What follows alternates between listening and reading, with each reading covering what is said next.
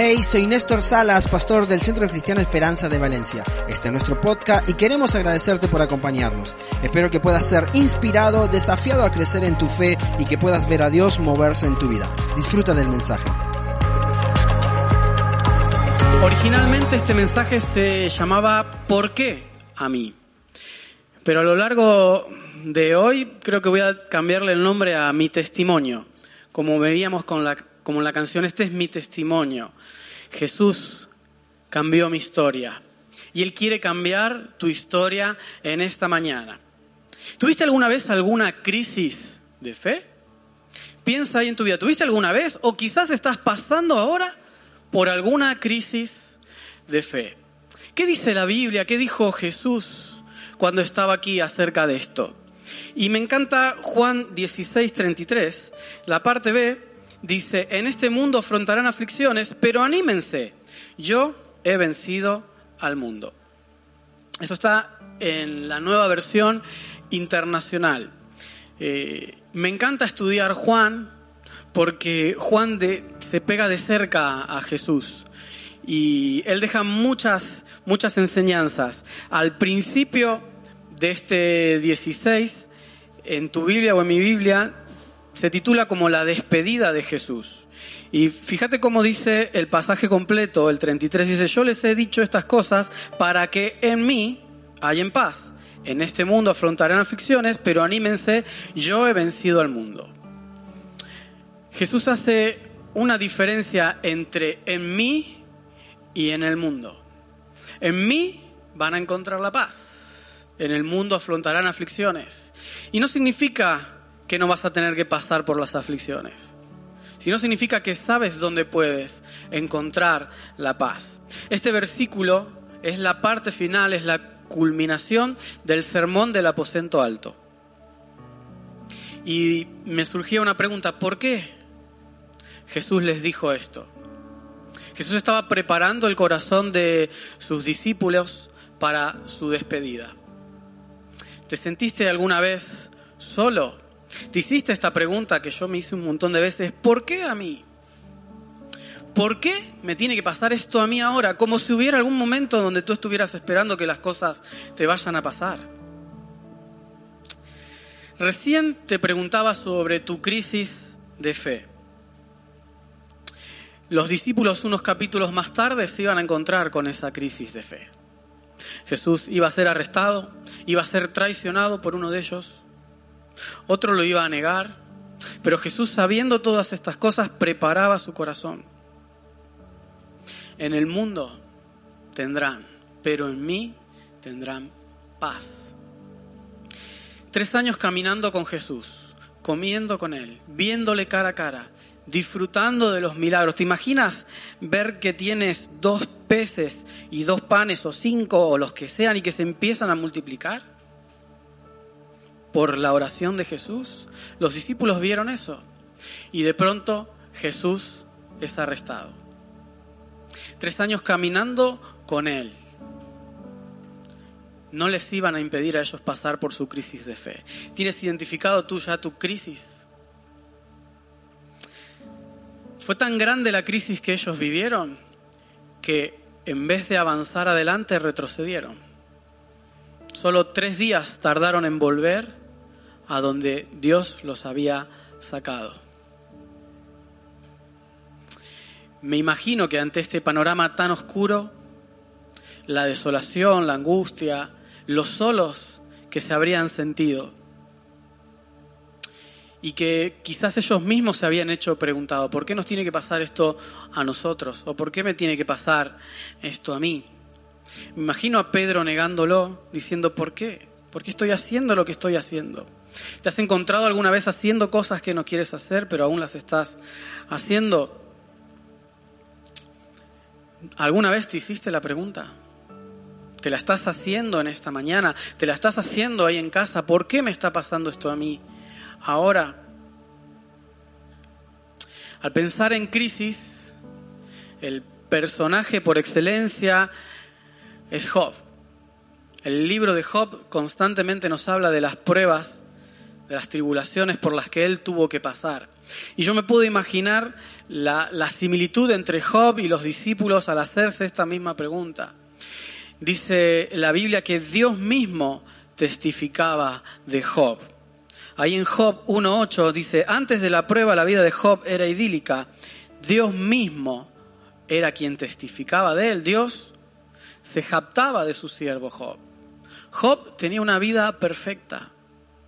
Adoraba y adoraba, adoraba por sus hijos, por lo que ellos no hacían o por lo que podían llegar a hacer. Y quiero contarte una historia muy personal en la que me veo identificado con la de Job, en la que me he hecho estas preguntas. Y espero que Dios pueda hablar a tu corazón, porque lo decía esta mañana. Si Dios habló a mi corazón y me pudo transformar, puede que yo esté escribiendo otra historia. Si lo pudo hacer conmigo, un cabezón calvo, alguien cabeza dura como soy yo, si lo hizo conmigo, lo va a hacer contigo también. Porque Él quiere, Él está dispuesto en esta mañana y todo está preparado para que Él se pueda encontrar contigo, para que tú te puedas encontrar con Él. Corría el año dos mil dieciséis y esto es entre dos mil dieciséis y dos mil diecisiete. Todo en mi vida iba más que bien. Súper bien, diría yo. Viajaba, tocaba, me iba de conciertos por todos lados, del hotel a comer, de comer a, a la prueba de sonido, a volver a comer, para volver a comer y volver a comer. Era todo espectacular. Salía con una guitarra y de golpe le decía a uno de los chicos, volvete vos con esta que yo me vuelvo con otras dos, así mi mujer no sospecha nada. Y aparecían guitarras colgadas en la pared de casa por, por todos lados. Tenía la oportunidad de estar en grandes conciertos con grandes músicos, también en conciertos pequeños donde éramos quince, contando que nosotros éramos ocho, de todo, pero estaba haciendo lo que quería hacer y me encantaba. Nuestro hijo ya había nacido, habíamos superado algunos problemas respiratorios que, que él tenía, habíamos eh, conseguido dar con el tratamiento, milagrosamente también nos habíamos podido comprar nuestra casa y todo iba súper súper bien. Mi carrera musical seguía creciendo, nos encontramos sirviendo en la iglesia. A veces yo me escaqueaba, me decía estaba muy cansado porque venía de tocar, pero aún así iba todo, todo bien. Estando en Argentina, era julio, porque el evento este era en, en mi ciudad, en Rosario, me entero de que voy a ser papá por segunda vez. Y dije, acá algo raro está pasando, porque la primera vez que me entero que voy a ser papá, yo estaba en México. Y digo, ahora estoy en Argentina y voy a ser papá por, por segunda vez. ¿Qué, qué, qué, qué está pasando acá? Y ayer hablaba con Lucas y Lucas me decía, no te lo dije, decía, ¿cuándo te vas a ir a Perú? Le digo, no sé, no, me dice, porque a Perú has ido muchas veces. Sí, le digo, ¿por qué? Porque cuando te vas de Perú, con mamá hacemos fiesta acá en casa. Digo, así que estás esperando que me vaya. Digo, no, no quiero que te vayas. Le digo, entonces ponete de acuerdo. Bueno, la cuestión es que iba todo muy bien. Voy a ser papá. ¿Te imaginas la ilusión? Yo digo, ¿será un compañero para Lucas? ¿O será una niña con la cual tendré que ir encargando esa escopeta que todo el mundo dice? ¿Tendré que agrandar la, la habitación o una cama más? ¿Qué, qué es lo que va a, a ocurrir? Se agranda la familia. ¡Qué alegría, qué bendición! Sin embargo, todo se vino abajo cuando nos enteramos que ese embarazo no continuaba. Ese embarazo, por alguna razón que yo no entiendo, fue interrumpido. Y así perdimos a lo que sería nuestro segundo hijo. En medio de esta situación, me acuerdo que era septiembre, yo me había preparado para un evento que teníamos que hacer en Madrid. Iba a tocar la guitarra con, con mi amigo Kike Pavón y con Evan Craft. Estaba súper preparado, sacando todos los repertorios, al margen todo lo que tenía que, que tocar. Me entero de esto, digo, no quiero ir a ningún lado, ni Evan, ni Quique, ni Alex, ni nada. No quiero hacer nada.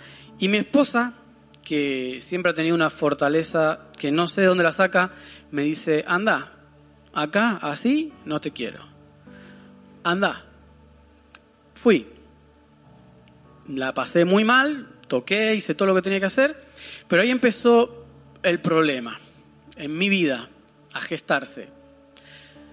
Pasaron los meses, decidimos empezar a buscar de nuevo y nos volvemos a, no sé qué, qué estuvimos haciendo, pero nos volvimos a, a quedar embarazados. Empezamos otra vez la, la ilusión, pero ya éramos más cautos. ¿Te pasa que alguna vez te, te ha sucedido algo donde tú dices, ahora ya aprendí una lección, voy a ir más cauto todavía? No lo contamos, no lo dijimos, estábamos aparentemente solos en lo que estábamos pasando. Para hacerte corta esta historia, lo volvemos a perder al bebé. Hasta este punto nuestra fe seguía intacta. Nosotros seguíamos creyendo quién era Dios. Teníamos nuestra fe depositada en Él. Más allá de las peleas que tuvimos con la seguridad social, de que por qué no, no nos dan un tratamiento, por qué no nos hacen un estudio, eh, historias que podría estar mucho tiempo contándote, pero no se dio. Decidimos intentarlo una tercera vez y de verdad nos volvemos a quedar embarazados. Esta vez, a la semana ocho, vamos a la consulta y escuchamos el corazón del bebé latir. Y no te puedo explicar la emoción que con Jessica sentíamos en ese momento y la doctora que nos había estado acompañando en todo ese proceso que había vivido con nosotros. Me acuerdo que yo, el Jessica estaba en, en, en la camilla, yo la cojo de la mano, nos miramos y ¿viste esas miradas que lo dicen todo? Pues esa fue una de esas miradas. Me acuerdo que escuché latir el corazón tan rápido que yo digo, esa velocidad mi metrónomo no la tiene. Lo voy a grabar y voy a empezar a practicar las escalas a esa velocidad, porque yo lo tengo que alcanzar. Pasa el tiempo, todo empezaba a venir de nuevo, esas ilusiones, y llegamos a la semana doce o trece. Me acuerdo que vamos a la consulta, era un viernes. Jessica se sienta en la camilla, le ponen el gel, empiezan a ver. La doctora no sé cuántos botones tocó, cuántos cables abrió, movió. No se escuchaba el corazón. Habíamos perdido nuestro tercer embarazo, lo que sería nuestro segundo hijo o hija. La doctora, me acuerdo la cara de que, sin explicación, nosotros también. Yo salgo y le digo a la doctora, bueno, vamos a hacer el, el papeleo para hacer el, el legrado rápido y ya está, no, no hay más vuelta que dar. Y me dice, no, no podemos hasta mañana a las once de la mañana porque el anestesista y el cirujano no se han puesto de acuerdo. Entonces yo le digo, ¿de verdad? ¿De verdad? Son las dos de la tarde, me tengo que esperar mañana. Le digo, ¿vos no te das cuenta por lo que estamos pasando? Y lo que ya pasamos, vos que no, sí, pero no se puede. El papeleo es así. Entonces, yo me acordé de todas las cosas que aprendí de pequeño, que Dios es grande, que Dios es fuerte, que Dios hace milagros y que si pides con fe. Nos acostamos en la cama, cojo la barriga de Jessica y empecé a preguntar y digo, ¿será que Dios quiere probar mi fe? ¿Será que Dios quiere hacer un milagro en mi vida? Y oré, oré, oré, recontra mil oré. Y no pasó nada. El por qué a mí había empezado a evolucionar en este momento. Ya no era por qué a mí. Había empezado a hacer una crisis en mi vida. ¿Será que Dios me escucha?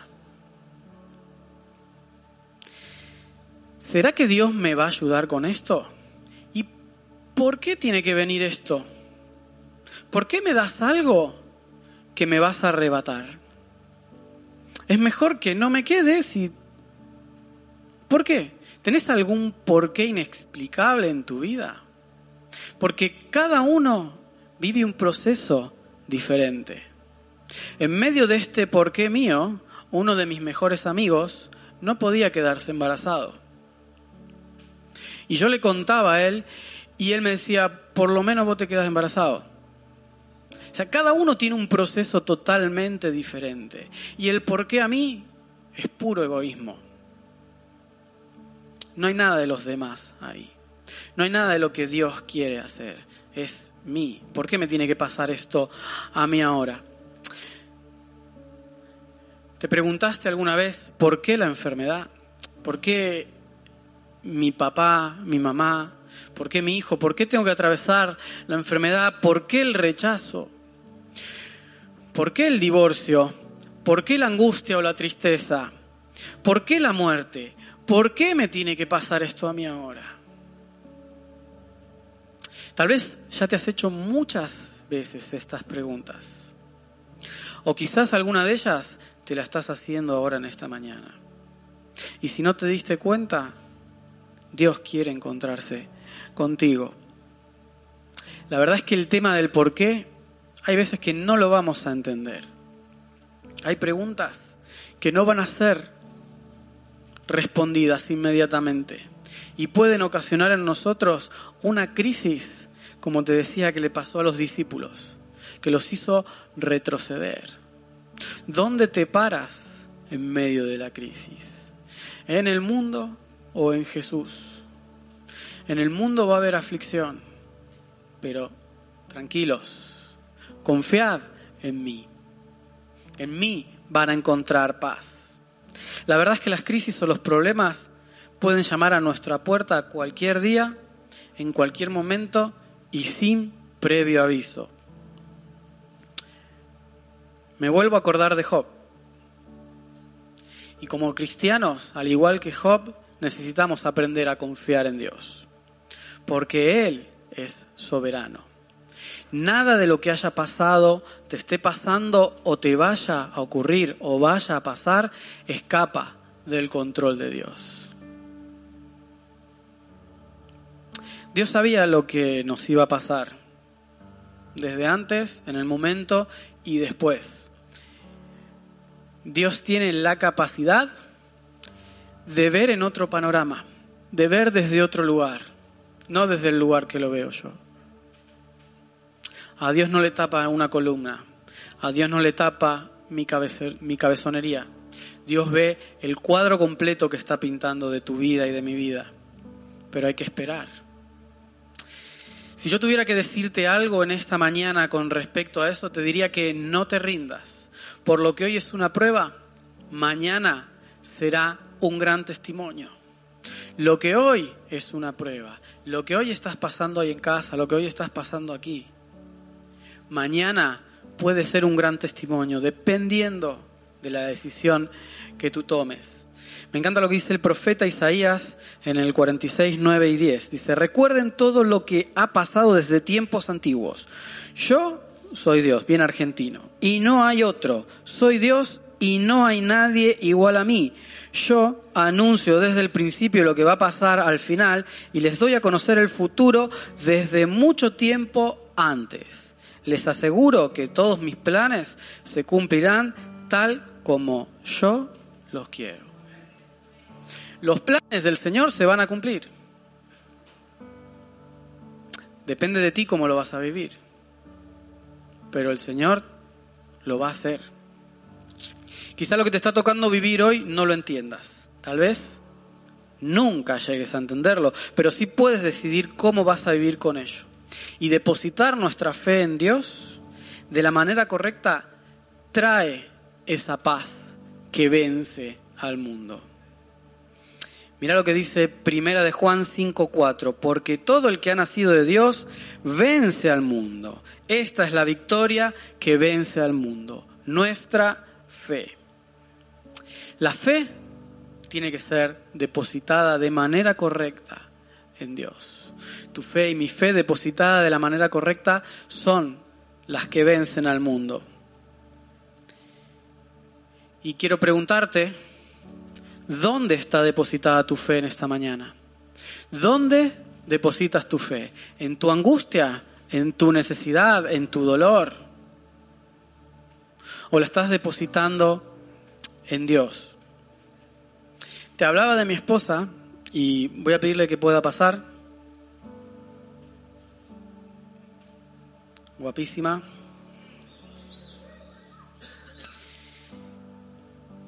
porque ella escuchaba una canción de Nena Daconte que el coro decía: tenía tanto que darte, tenía tantas cosas que contar, tenía tanto amor, ya me enredo con tanto, tanto, tanto que tenía la canción, que la canción es muy bonita por sí, pero esa canción te estaba haciendo aferrar a lo que eso decía. Entonces, quiero que ella pueda contarnos un poco la experiencia y cómo Dios le habló en medio de toda esta situación. Hola a todos. Bueno, eh, antes que esto quería eh, comentaros una cosita como soy yo, que es, yo soy una persona que eh, ve a Dios hasta cuando ve un pajarito volando. O sea, y en todo este proceso eh, me acuerdo que, mmm, bueno, mi amiga Ani decía, tú tienes una charla pendiente con Dios, no es malo preguntarle a Dios. Y yo digo, bueno, pues voy a hacerlo. Y voy andando por, por donde yo vivo, que hay puro campo y, y, y naranjos, y no veía ni un pájaro, no veía nada. Y digo, ¿y eso qué, qué pasa? Que, no te, que no, te, no te oigo por ningún lado. Y no era que Dios no estuviera, es que yo no estaba eh, dispuesta quizás a escucharle, ¿no? Y bueno, y recuerdo que durante todo este proceso, Eh, yo empecé a dejar de hacer cosas que, que o sea, que de como yo era, ¿no? O sea, dejaba de arreglarme, no quería salir, eh, síntomas que pueden ser de una depresión perfectamente. A todo esto, mamá, no llores. Gracias, y quiero honraros también, porque sé que parte de lo que soy es por todo lo que habéis hecho y, y porque me enseñasteis a amar a Dios y a ser fiel en todo tiempo. Así que gracias, ¿eh? Y, y entonces eh, recuerdo que, para no irme, que iba a dejar a Lucas eh, en, la, en la academia y me quedo en el coche, como tenía que esperar una hora para no volver a casa, y pongo la radio. Había terminado de, de leer y de todo lo que estaba haciendo, y, y entonces empieza a sonar esta canción que llevaba años sin haber, escucharla. Y Dios, o sea, ¡buah! O sea, Dios usa, cuando te quiere hablar, Dios usa lo que sea para hablarte. Después de un, o sea, de un tiempo, antes de retroceder un poquito, ¿no? Eh, lo único que Dios me había dicho hasta ese momento es que había sido necesario. Y tú puedes decir, pues, ¿necesario para qué? Sí, para ayudar a otros. Creo que eso ya de por sí, o sea, cuando tenemos a Dios, o sea, sabemos que todo nuestro testimonio siempre va a bendecir otras vidas, pero yo, sí, así, pero ¿qué más? Pues con eso estuve años. Y bueno, yo estaba ahí en el coche, pongo la radio, empieza a sonar la canción, y guau, Dios me habló ahí, que empecé a llorar, porque eh, muchas veces nosotros eh, nos quedamos como revolcándonos en nuestra propia miseria. En nuestros problemas somos los más pobrecitos, nos autocompadecemos, ¿no? Y solo vemos lo que estamos pasando o lo que hemos pasado. Eh, pero Dios me habló de dos cosas. Y una era es, cuidado en tus momentos de crisis, en tus momentos de debilidad, ¿de qué te alimentas? ¿Te estás alimentando de amistades, de canciones que te hacen que sigas revolcándote en tus problemas y no salgas de ahí? ¿O está buscando amistades de fe? ¿Está buscando de mí? Y, o sea, buscando crecer, buscando ser mejor. O sea, ¿qué estás haciendo? Y eso fue una de las cosas que Dios me habló en ese momento, y pude ver y decir, Señor, perdóname, porque yo solo había visto mi situación. Y no, no podía ver eso. Yo veía como que era un puzzle. Él dice un cuadro y yo lo digo un puzzle para mí, ¿no? Que es que yo veía piezas sueltas. No sé. Pero Dios, ¿qué veía? Él tenía la, la pieza final, ¿no? Él tenía el puzzle, él lo veía entero. Y luego escuchando esta letra, eh, pero con otra actitud también, porque Dios había estado en todo este proceso trabajando con nosotros. Eh... Y también tengo que decir que me viene a la mente Proverbios diecisiete, diecisiete, espero no decirlo mal, que habla de Ama al amigo porque es como un hermano en tiempos de angustia. Y gracias. Ella, eh, hay veces, la familia, esto es una familia de verdad, cuando decimos somos una gran familia, es que lo somos. Yo os amo, os conozca más o conozca menos, amo a vuestros hijos. Eh, somos una familia y sabemos que tenemos, nos podemos apoyar los unos en los otros. Eh, ella es una hermana que no tenemos la misma sangre, pero es mi hermana. Y la verdad es que eh, su vida me bendice cada día. También quiero honrarte por eso. Y bueno, ya me voy, que yo sé que... Perdón. Es que soy muy así. Eh, y la verdad es que la segunda cosa que Dios me habló fue de que, vale, tú perdiste tres embarazos, pero mira a tu alrededor. Yo miro la iglesia de Kids, Dios me dio, dice, fue así, te he dado más de lo que tú has perdido. Mira a todos los niños que te he dado para amar, para dar lo que yo deposité en ti. O sea, Dios... Dios tiene cosas.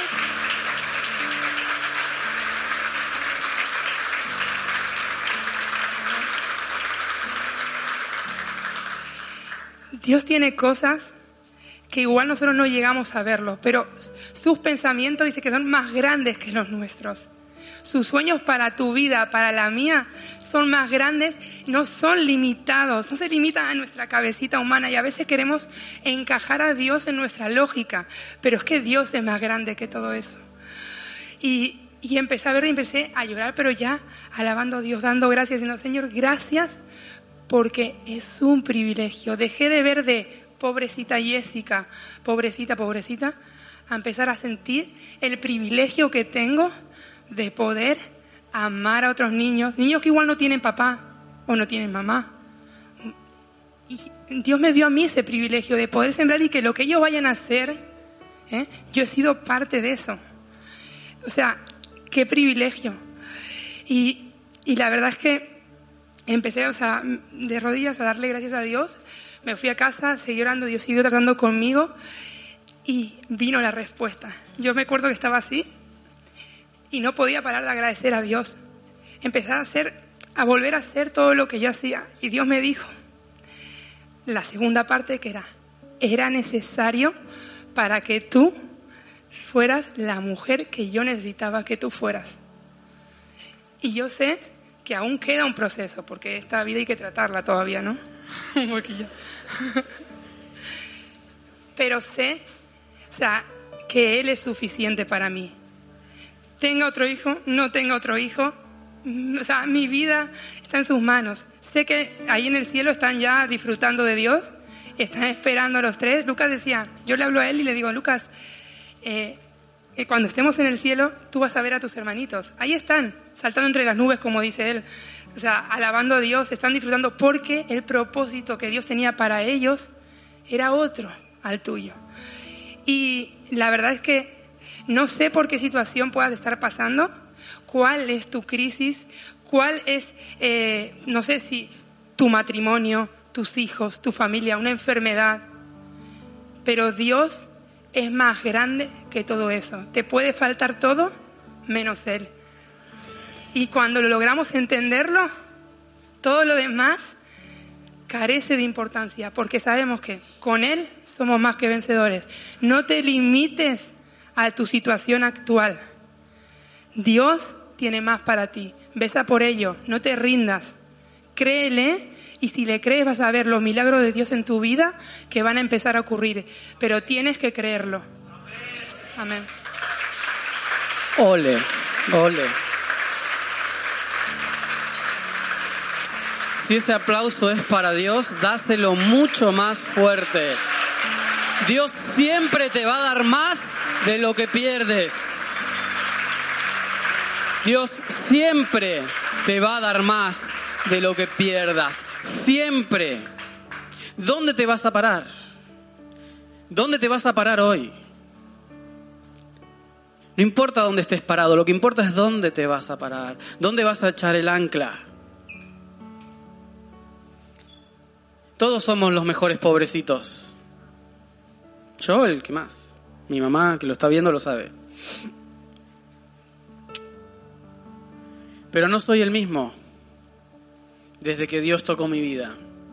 Y si es como dijo mi esposa, ¿era necesario? Pues era necesario. Y solo su voz tiene autoridad. Mi voz puede querer decir muchas cosas, pero mi voz jamás va a poder tapar la voz de Dios. Y si Dios tiene un propósito para mí, Él lo va a cumplir. Me encantaba algo que aprendíamos del pastor Daniel Chamorro la semana pasada, que decía, él nos invitaba a buscar de Dios. Hablaba con el pastor Néstor el otro día y le digo, loco, de la prédica de tu suegro, nosotros hubiésemos hecho una serie de, de seis domingos, les digo, y, y tu suegro vino en una y nos revolucionó todo. Y nos, y nos reíamos, pero me encantó esta frase y me la apropio para mi vida. Dice, Dios con su mano poderosa sostiene el universo y con su dedo sutil quiere secar tu lágrima. Solo la voz de Dios tiene autoridad y tiene poder. ¿Dónde te vas a parar? ¿Dónde vas a depositar tu fe? ¿En qué se va a convertir el por qué a mí? ¿En el encontrar el propósito de Dios para esto? ¿O en el querer saciarte solamente a ti? No podemos saber ni elegir las cosas que se van a interponer en nuestro camino, pero sí podemos determinar cómo vamos a responder frente a ellas. Hoy Dios te está llamando. ¿Cómo vas a responder? Las luchas, las pruebas serán diferentes para cada uno de nosotros. Pero estamos capacitados por Dios para vencer, para ir a por más, para ir de gloria en gloria. Sí que estamos capacitados por Él. ¿Dónde te vas a parar? Gracias por escucharnos y ser parte de esta comunidad. Suscríbete a nuestro canal y comparte este mensaje con todos aquellos que lo necesitan. Si quieres más información, no dudes en buscarnos en nuestras redes sociales como C C E Valencia.